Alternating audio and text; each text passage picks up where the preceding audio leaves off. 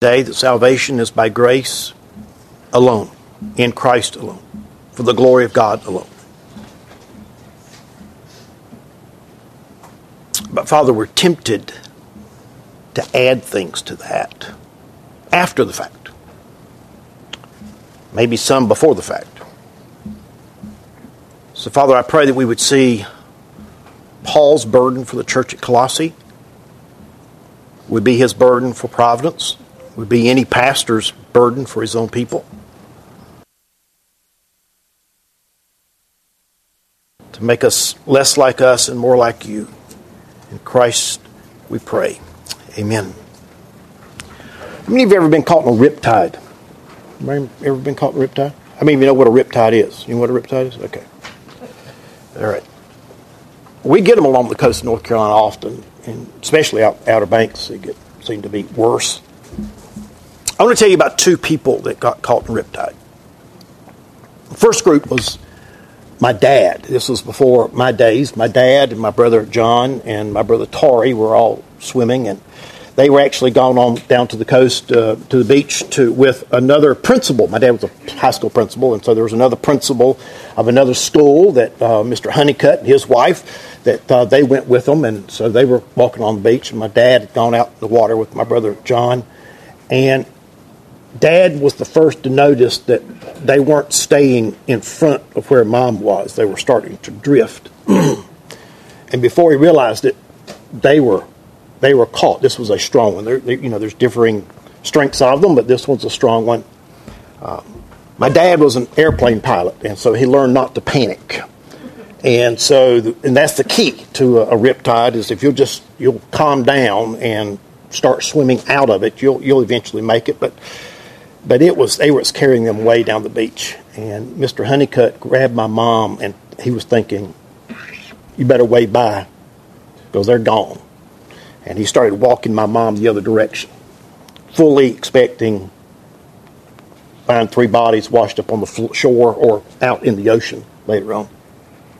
But in about 15 or 20 minutes or so, uh, reported to me, Dad and Tori and John came walking up the beach and they'd gotten out of the riptide. That's one story. I had a young man that went to school with me. His name was Jerry Britt. I'll never forget him. He was in a, a, church near us, wasn't in our church, was in a church. He memorized the entire book of John. You could start at any verse. He was a part of a Bible quiz team, and he had that kind of memory. It wasn't just that; he had that kind of memory. I uh, remember one time, uh, our, our uh, I think it was our ninth grade year, um, he he got a, a, a appendicitis, and they they weren't treating it. They, I mean, he'd get a little bit better and then get bad, and then he'd get and he'd get better, and it, he spent in and out of school for about six weeks, and finally they finally took it out, and it had ruptured, and so they did all sorts of surgery on him. Well, he missed eight weeks of algebra, and still made an A.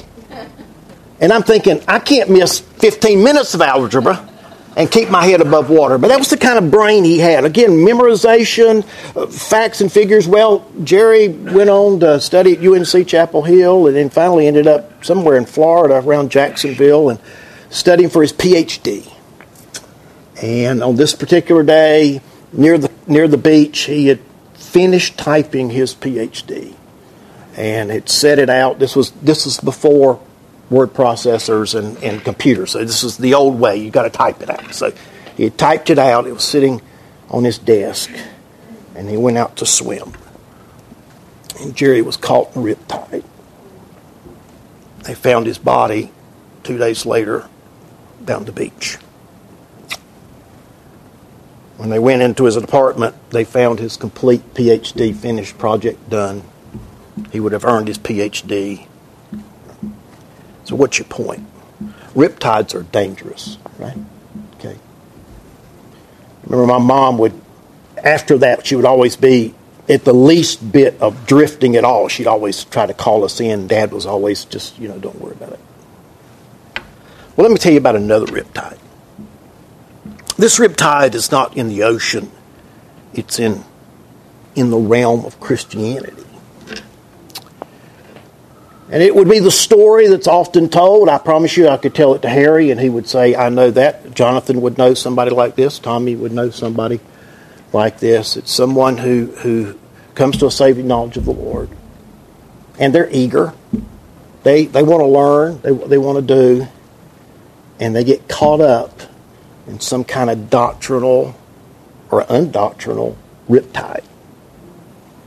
And it carries them away.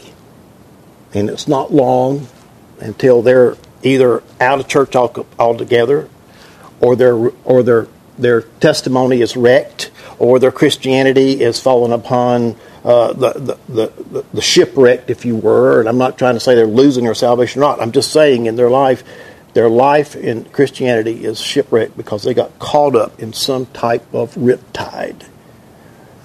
That's the burden of any pastor. If you ask any pastor, what is the greatest disappointment to you in the ministry? One of those would be that people will sit under the preaching of the word and leave lost Sunday after Sunday. That is a burden. But the biggest burden, I would say, among pastors is for exactly what I'm talking about. Is people that profess to know the Lord, and it can be not only a doctrinal riptide, it could be a suffering riptide, it could be any type of thing that has the tendency or the or, or, the propensity to, to sweep us away from the very anchor in which we have in Christ. And they end up shipwrecked. I know a pastor whose wife had been diagnosed with cancer, and for some reason it just did not, it, it can't happen.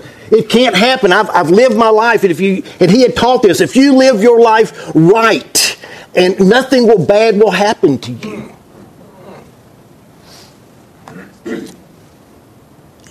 His wife got cancer. Well, he's left with two options. Either his wife isn't godly, or his doctrine isn't right. Mm-hmm. He chose the latter. His daughter told me she arrived at his house one day to find the, the window to his study open and books being thrown out the window into the back of a pickup truck to be taken to the dump. Because God didn't live up to some type of standard or some type of rule or regulation or something had happened in their life that ended up being a riptide that has that, that chance. And listen, it can happen to any of you. You're not careful, something will happen in your life that will make you bring into question what you have in the Lord. As I mentioned about legalism, this is where this thrives. Legalism thrives in that type of issue. It thrives in the rip, riptides. It thrives there because it leads people away from the sufficiency we have in Christ and in Christ alone. I told you last week, it's not just testimony that's at stake here. It is the gospel that's at stake. In our, che- in our text in, in Colossians uh, 2, look at verse 16. Therefore, let no one pass judgment on you in question of food or drink or regard to festival or new moon or Sabbath. These are a shadow of things to come, but the substance belongs to Christ. I've titled this this morning, Stay Out of the Shadows. Stay out of the shadows. You know, we have these types of things that happen worry. Some of you are prone to worry. Some of you, you deal with that. Some of you don't. It, it's, it's, and I've seen it sometimes with, um, I mentioned to you about a, a niece that had an, anorexia, and she, she would, has no appeal to me whatsoever. Okay? Thinking of eating and, and, and throwing up after eat, no, that, that doesn't have any appeal. No pull to that whatsoever. Well, some of you are like that towards worry. You don't worry. And you got no patience with anybody who does worry. And that becomes the, the very thing. Or, or it can be anger. You deal with a personality of anger. The natural bents of people to default sometimes to a legalistic idea of faith. Some of you were you grew up in a fundamentalist background. Some of you grew up in this King James only or dispensationalism or all these all these benchmarks that had to be met that fellowship was based upon and you lived in this legalistic idea of faith. It wasn't Christ and Christ alone, it was Christ plus something. It was Christ plus me keeping we wouldn't say the law, but that's really what we're driving at.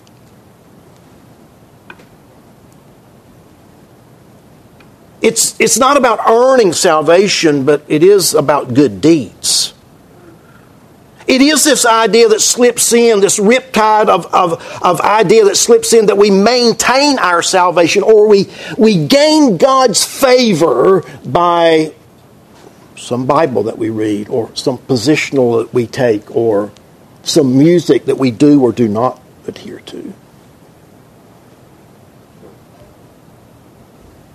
Christians are those who discover that salvation is by grace alone, through faith alone, in Christ alone, without any works whatsoever, right? Ephesians 2, 8 and 9, you know the text. Ephesians 2, verses 8 and 9. For by grace you have been saved through faith, and this is not of your own doing. It is the gift of God, not of works, lest any man should boast. The argument among the, among the text is what does this is not of your own? What does it magnify? Well, in reality, it magnifies everything. Salvation's not of your own. Grace is not of your own. Faith isn't of your own. It's all of Christ. There's no works. Why? Because the, the, the, the, result of that, verse 9, not of works, so that no one can boast, right? This is this feeds our this feeds our pride that we have. This feeds this, this part of us that we want to be right. Okay? We, we want to be able to say, look, yeah, look at me. Maybe all of grace, but I earn God's favor. I'm special to the Lord because I, whatever. And it causes us to boast. Well, all aspects of salvation are a gift of the Lord, but even true believers can, after a while, default to a legalistic way of practicing their faiths. They try to live out their faith through some type of systems of do's and don'ts, or rules and regulations, or, or even governed by fear. And that's what I've seen more times than not, especially in kids that grow up in that, that it's not that they don't, they don't do these things because they love the Lord. It's, it's not a love issue, it's a fear.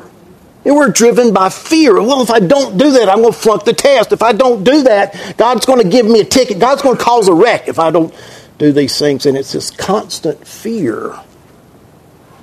I wonder sometimes, they say that the biggest recruiting grounds for false religion is Baptist churches. And I wonder, many reasons could be taught of that, and not taught doctrine, it could be, but I'm wondering if one part of that might be a response to the fear that they've lived under for their whole life, rather than under the grace of God a God that loved them when they were unlovable, but He still loves us. There's a fear of letting go of these religious works a fear of God's displeasure, a fear of, of fleshly desires will, will run away unless I'm controlled by, by some practices. I, I know one pastor said, I, I, can't go along with, with those freedoms because if you gave people the freedom uh, to choose their music, if you gave people the, the freedom to do these things, then, then they would just run rampant. So I would rather keep them, he didn't say it, I'll say it, enslaved.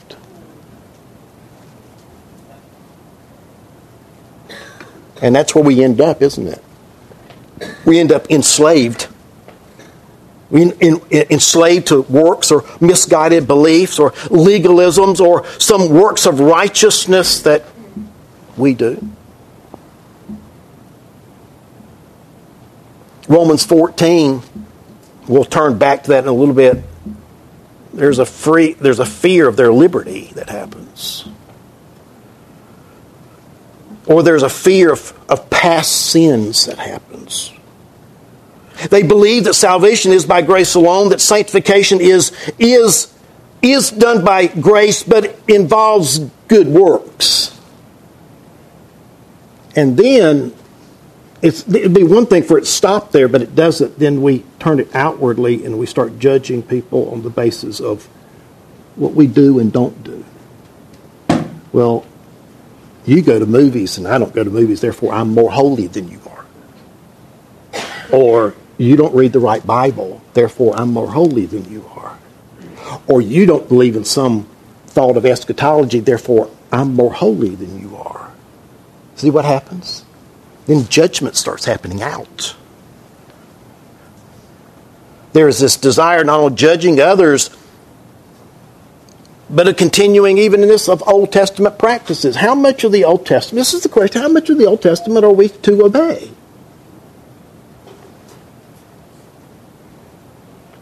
And then what's happening is not only outwardly, not only in ourselves and outwardly, but it ends up being in the church. And so then the churches start causing division.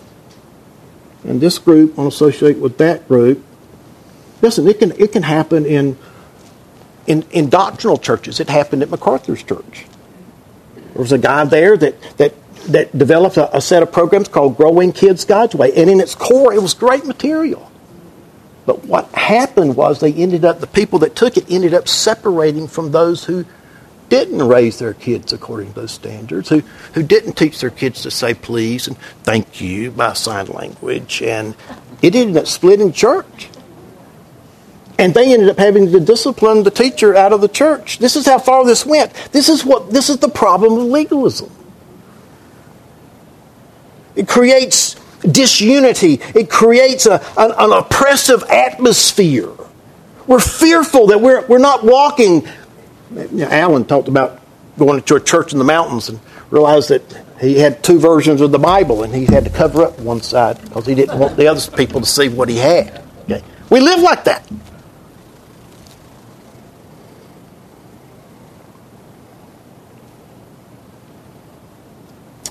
Causes church splits.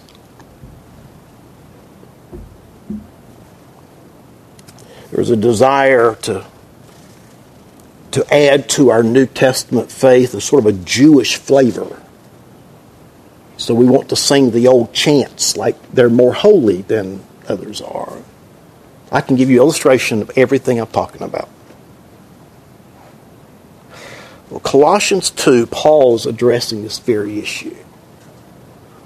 Paul is concerned for the people at Colossae, just like I'm concerned for you or any pastor would be for his people, that they're about to be caught in a riptide that's going to destroy them. And he says in verse 16 again, Therefore, let no one pass judgment on you in question of food and drink, or with regard to festival, or new moon, or Sabbath. This is a, a fighting against false teaching. Paul has already talked about this. And look at chapter 2. Look at back at verse 8 just a moment. Paul's introduced this, this already, what's going on. In chapter 2, verse 8 said, See to it that no one takes you captive. There's the same sort of a language again. By philosophy or empty deceit, according to human traditions, according to the elementary spirits of the world, and not according to Christ. They were stepping outside of that, but it, it sounded good. It, it looked good on the inside, but it was false. And if the teaching is false, then the practice will be false. It's a legalistic lifestyle here. It's a, a mixing of Old Testament ideas and even pagan ideas and bringing them into and mixing them with Christ. It's Christ plus something. Verse 16, verse 17, these are a shadow of things to come, but the substance belongs to Christ. Some mixings of types. These types are very dangerous, and we, we need to guard, listen, we need to guard our freedoms that we have in Christ. We live in a country that celebrates those times, don't we? We celebrate Memorial Day or Veterans Day, or we even remember 9 11, don't we? And we lift those up as that one was a defeat, but it was a reminder that we, we raised back up. We got the guy, right? We got him, right? Here in this text, Paul begins it with, therefore, Christ is Therefore, Christ is complete, salvation is complete, forgiveness is complete, victory is complete. He is all we need. Let no one, therefore, judge you. Let no one take you to task. Let, let no one call you into account because you don't do these things. It's a present tense imperative. It's, it's actually happening. This is not something that had happened in the church, or Paul's even prophesying that it would happen. It is happening. There are, there are those who are passing judgment and Epaphras has already told them about. We got people that are passing judgment on the people. They're not doing this way. They're not keeping the old festivals. They're not keeping the new moon. They're not keeping the Sabbath. Therefore, they're not godly.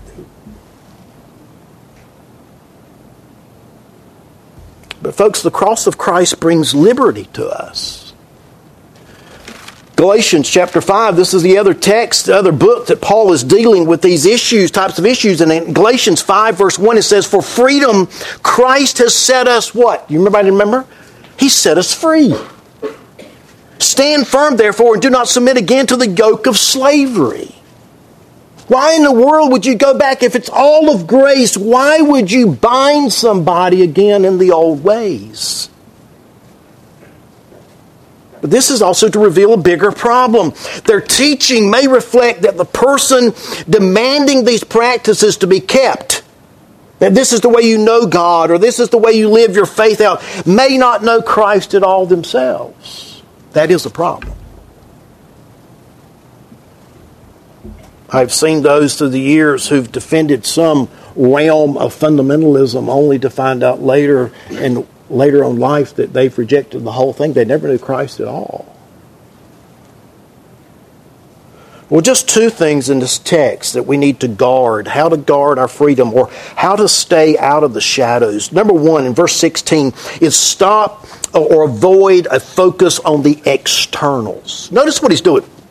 Therefore, let no one take you to task. Let no one judge you in question of food, drink, or regard to festival, or new moon, or Sabbath. What's the immediately thing you see about that?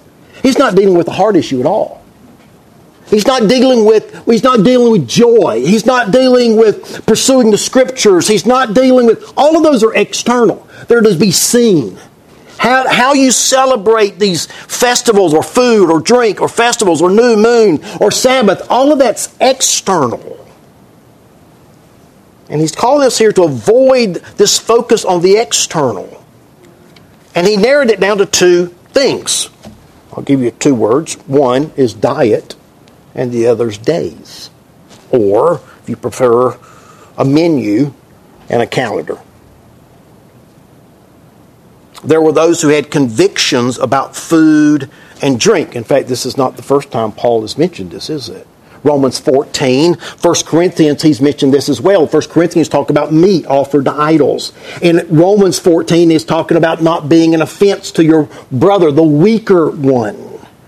The food here, what they're describing here is this, this issue, and it's very Jewish here. You can, you look at that and you can say, well, that, that, that I can see that's Old Testament. I can see that's, that's Old Testament food and drink. I, I remember those dietary laws. How many of those dietary laws are we to keep? In fact, there's a big push now in some circles that, see, God gave us the secret to great health. All you got to do is eat berries and, and crickets and um, this types of things, and you'll be healthy the rest of your life. Was that the purpose? Did God give us in the Old Testament this diet that we're supposed to, to follow, or was that just for them? This food was clean versus unclean, Leviticus 11. But God put these restrictions about food not about health. He wasn't giving them a diet. It was about teaching them about purity and impurity. That was about food. Things that you can't, you can't eat. Can't, can't eat pigs, right? Can't eat clothing. Other things you can't eat. Uh, the second thing he says here is drink. You know that the Old Testament has very little to say about drink. Very little about drink. The priest, what we do find out, where it is mentioned a couple of times, the priest are not, are not to have wine before they're to give sacrifice. We find that there. We find out the Nazarites had an ex, ex, extensive abhorrence to it. They, they didn't drink alcohol at all. Remember that? Or it's also talked about in the sense of a lack of moderation. You're not to be drunk. But there's no defining in the Old Testament of drink being clean or unclean. It's no, not in there. Not only the dietary laws, but also uh, the teaching about about uh, drink or, or non-Jewish or at least non-Jewish ways, the false teaching of eating meat. But you, you don't eat it because you in the in the in the false religion, the reason you don't eat meat in the false religion is because you might be eating Uncle Harry. There was a teaching of those false religions that you came reincarnated and you come reincarnated as a cow or something else. And so we don't eat meat because we don't want to eat my sister. Wine, strong drink, or festivals which made you, or fasting which made you more spiritual. These Old Testament regulations, these pagan believer, beliefs that God doesn't uh, expect New Testament saints to make dietary and drinking, it's not an issue. The New Testament, it's not about eating and drinking. In fact, turn back to Romans 14 just a moment. I've mentioned, I told you we'd be going here. Romans 14. Romans chapter 14.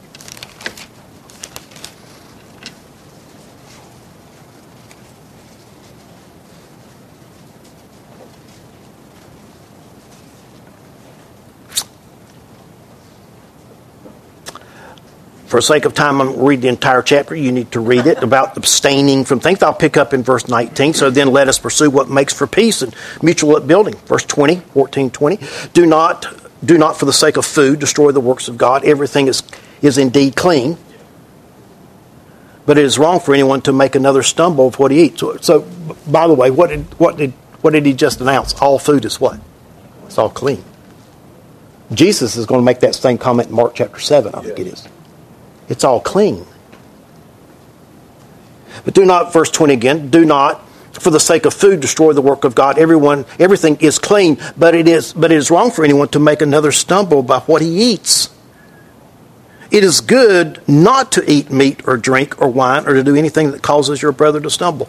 Although there are no restrictions, it's all clean. What's a greater commandment? Is your brother that you're not to be a stumbling block to them. Verse 22 The faith that you have, keep between yourselves and God. Blessed is the one who has no reason to pass judgment on himself for what he approves. Whatever he doubts is condemned if he eats, because he's eating is not from faith, for whatever does not proceed from faith is, is sin. So there's a mutual, there's an issue here in this text, not about clean and unclean, but about my brother. What if you have a, I, I, I mentioned this in sort of passing a few weeks ago. What, what if you have somebody that came from a, a, a, drunkard background? Mom and dad were drunks and, and they started drinking when they were 12 and, and, and God saved them out of all that. But you came from a family where a glass of wine wasn't anything to thought of. That's, that's just what you do. Would it be wise to drink that in front of the brother who's stumbled? No. Why? Because I don't want to set any stumbling block. It's not about me being more spiritual. It's not about me being more approved by God. It's about not setting a stumbling block before my brother. It's about weakness. Here we are to demonstrate in, Romans 14 patience and gentleness and the preferring of others more than we prefer our own freedom. That's what governs our freedom is not setting a stumbling block before my brother. Turn to 1 Timothy chapter 4. 1 Timothy chapter 4. Paul here, writing to his beloved Timothy, in chapter 4, look at verse 1. 1 Timothy 4, verse 1. Now the Spirit especially says that in latter times some will depart from the faith by devoting themselves to deceitful spirits and the teaching of demons through the insincerity of liars whose conscience are seared. Notice what they do. What do they do? Who forbid the marriage who require abstinence from what? Foods that God created to be received with thanksgiving by those who believe and know the truth. What did he just declare in that verse as well? It's all clean.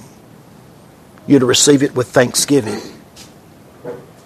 Verse 4 there, for everything created by God is good, and nothing is to be rejected if it's received with thanksgiving. For if it is made holy by the word of God and by prayer even Colossians here, a, a willfulness to prefer others, to be on guard of this false teaching. Let's, let's look back at that. I mentioned that Jesus is going to declare food clean. Let's go back. Let's follow that. Mark chapter 7. I, want, I said it. I want to back it up. As my professor says, where in the Bible did it teach that? Well, we need to go there. So turn to Mark chapter 7. Mark chapter 7.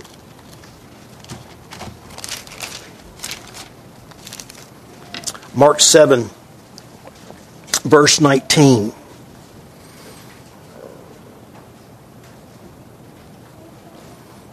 I'll start in verse 18. And he said, Then you also, without understanding, do you see that whatever goes into a person from the outside cannot defile him? Since it enters not into his heart, but his stomach, and is expelled. Thus he declared all foods what? Clean. They're all clean. Can you imagine what that did to the Jewish people? Wow! He just set us free. Man! Now I can eat that bacon I've been looking at for the last hundred years. Okay? Or Acts chapter 10. You know this story in Acts chapter 10 where the Lord is going to confront Peter about his, about his thoughts and convictions of his own heart. And, and in Acts chapter 10, beginning in verse 13, you know, he has this vision. And starting in verse 9, but I'll pick up verse 13. And there came a voice that says, Ride, Peter, kill and eat. Peter's looking around, mm-mm, I'm not falling this trap. I can't do that. Peter said, By no means, Lord, for I would never eat anything that is common or what? Unclean. And the voice came to him a second time and says, What God has made clean, do you call common? Wow. Or, as I mentioned, Romans 14. Keep going. Romans chapter 14. Already touched some of these texts. Romans 14, verse verse 17, I think it is. For the kingdom of God is not a matter of eating or drinking, but of righteousness and peace and joy in the Holy Spirit. Wow. It's not about food. Or 1 Corinthians, keep turning, 1 Corinthians chapter 8. 1 Corinthians chapter 8.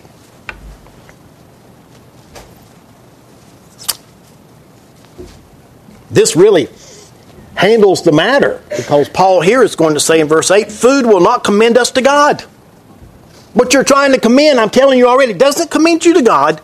We're no worse off if we do not eat it, and no better off if you do. Wow. Or as I already read to you, 1 Timothy chapter 4, verses 1 through 3. All food and drink then became lawful now, if you got high blood pressure, you probably not need, need to be eating some food. If you got diabetes, you probably need to stay away from food. But they don't make you any more godly or less godly eating. It's a health issue. And you do need to follow your doctor. Okay, praise the Lord. We have doctors that can treat such things.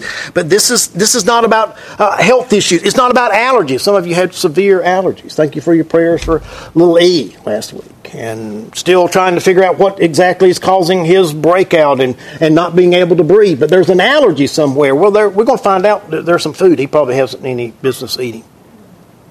I remember Emma came to our house and Tanya had made some chocolate chip cookies, put them in a Ziploc bag, and Emma came over, my daughter in law came over, and she reached in the bag to get the, the cookies out and was eating, and all of a sudden she started noticing her throat was closing up, and she immediately said, Is there, is there peanuts in these chocolate chips? There's not. And we come to find out that the Ziploc bag had sat on the counter next to some open peanuts, and her fingers had just touched the dust on the outside of the. Well, again, she needs to stay away from peanut dust but that doesn't make her any more holy or less holy. You understand what I'm saying? It's not an issue. Dietary discipline is not a sign of spirituality. You're not more holy or less holy because you do or don't eat steak. Right? But we're not to be judged, therefore, based upon food or drink. We're not to judge others on the basis of food and drink. And they're not to judge others. That's restriction. But not only is there a dietary restriction in this text that he's talking about, that he's mentioned this food and drink or regard, but there's also dates. These festivals, he says here, regard to festival or a new moon or the Sabbath. This, this really is Jewish terms, right? This would be in the Jewish calendar these festivals, new moon, the Sabbath, all this sounds Jewish. Not, not to say that in false religions they didn't have their days, but this all sounds Jewish. These festivals were annual. This would include the Passover or Pentecost or the Feast of Tabernacles. These were done annually. The new moon would have been monthly. Talked about in Numbers 10, Numbers 28. This is about the lunar calendar, and there were days of rest and sacrifice and worship and fellowship and eating. That's the new moon, monthly. So we got we got yearly and we got monthly, and these Sabbaths are what? They're weekly. So we're covering the whole thing. The purpose of this was to demand the nation of Israel to observe them, but nothing in the New Testament commands us to do this. We're free from all those obligations. In fact, the word Sabbath here, there's 21 epistles giving instructions to the New Testament for practice and life and what their life is supposed to look like. And did you know that Colossians 2 is the only reference to the Sabbath in all of them? It's not promoted. But see, in Colossae, there were also false teachers bringing mysticism in, and by this they were judging those. Now, let me say something. Paul is not saying that you shouldn't keep special days any more than he said that you can or cannot eat. That's not, that's not the point. Here's, here's the one we deal with. How about Christmas? I've met, I've met Christians. In fact, we've had them here. Do nothing with Christmas. Problem is, we do everything for Christmas, and I invited them to my house. I didn't know that. Okay, so I had a I had a Christmas tree in there, big as your head, and and decorated. And I mean, where I grew up, birthdays meant squat the way I grew up, but Christmas was everything. But my dad made Christmas about Christ, and he even made Santa Claus. Whether you do or don't, that's fine. Keep it to yourself. I still believe it. I still hear the jingle. All right. So if you don't know what that means, that's fine. But there's a dividing line at that. And can it be overdone? Yes, just like food can be overdone. Can observing of days be overdone? Yes, but be careful about judging someone. Be careful about judging someone. This is part of our, our liberty. Religious obligations is different is a different matter. Freedom to do them, but I'm not obligated to do them. Again, I, I try not to bind your conscience, but I was raised that you don't do anything on Sundays except go to church. And I said to you about your conscience, a lot of that conscience is caught and taught. Okay? And in my home, my dad wouldn't allow the newspaper in the house until after church. Sat out on the front porch. No TV on except Day of Discovery and Dr. Paul Van Gorder and the Discovery Singers. Okay? That's how I woke up every Sunday morning. We didn't mow the grass. We didn't do those things. My neighbor who was here last week, love him. He, he works six days a week, and sometimes the only day he's got, he loves the Lord. He mows the grass on Sunday. I have to tell you, it's, there's a catch in my spirit. Go like, why are you mowing grass? But you know what? I can't judge him on the basis of that. Sometimes the ox is in the ditch, isn't it? Yeah. Yeah, we need to be careful. There's a balance, isn't there? And we deal with that in anything. We, we would have people, and have people that you, you put too much emphasis on man's responsibility and not enough on God's sovereignty.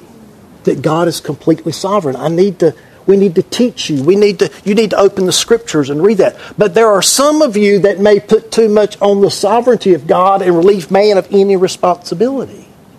Man is responsible. Man is going to be held in judgment. How do those two things go together? I got no clue, but the Bible teaches both. We need a balance, right? It's just where we are. Romans 14 or 1 Corinthians 8 is not to curtail personal liberty for the sake, it is to curtail personal liberty on the basis of others. We limit it because of others. But in Colossians 2, it's not to be used as a judgment. It's avoid it's to avoid focus on the externals. One more thing and we'll close. Not only is there avoidance of the externals, the, the food, the drink, the regard to festival, the new moon, and the Sabbath, but verse 17, these are but a shadow of things to come, but the substance belongs to Christ. There is, secondly, to cultivate a focus on Christ. All these things were meant to be a temporary. All of these regulations, all of these food issues, uh, they were all to be temporary. They were all a, a shadow. They were all pointing to something. Something that was going to be absorbed in the substance. In fact, look at verse 17. There's a shadow of things to come, but the substance, some of your Bibles may say body. It's not a good translation. Substance. The real substance of the issue belongs to Christ. The shadow is absorbed in the substance. Now, in a few, few weeks, Bob's going to come back. And you, are going to pick him up, right? Okay. She doesn't like taking him to the airport. She likes going to pick him up. She likes hellos, does not like goodbyes. Okay. So let's, let's say for a minute you, you decide to go with her. And you're standing there with her, and, and the sun is shining brightly, and all of a sudden, the first thing you see about Bob is this big shadow that's casting because the sun's behind him. Would Tanya look, go, hey, look, here's my husband? No. You think, okay, she's lost it. Okay, she's lost it. No, the shadow is nothing more than casting from the substance. And when the substance gets there, you don't care about the shadow anymore. The shadow's gone. What's being shadowed in the Old Testament is now substance that's come in Christ.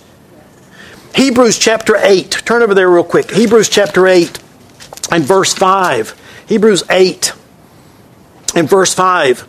Uh, they have a copy and a, a, shadow of heavenly things. But when Moses was about to erect the temple, he was instructed by God, saying, "See that you make everything according to the pattern that is shown to you." There it is. It's just I'm all I'm showing you is the is the shadow that's being cast. Or chapter ten, Hebrews ten and verse one. Since therefore the law has but a shadow of good things to come instead of the true form of these realities. It is therefore by the same sacrifices that are continued offering every year made perfect by those who draw near. They're a rough outline. In a shadow, you don't get the details. All you get is the outline of what's about to happen or the person that's about to arrive. It's predicting something, it's pointing to an object. And when the object comes, we don't look at the shadow anymore the object that produces the shadow is what we love. The substance belongs to Christ. He is the fulfillment of the law. In Him, all the ceremonial uh, observances are fulfilled. He is what it means to be separated unto God. He is our Passover. He is the veil to God. Romans chapter 10, you don't have to turn to this, I'll go to it quickly. Romans chapter, uh, chapter 10, Paul here again writes for us in Romans 10 and verse 4 For, for Christ is the end of the law for righteousness to everyone who believes. Paul is asking, why, why are you submitting to all these things? We have Christ. Our salvation, He's already got through preaching it. Our salvation in Christ is complete. Our forgiveness in Christ is complete. Our victory in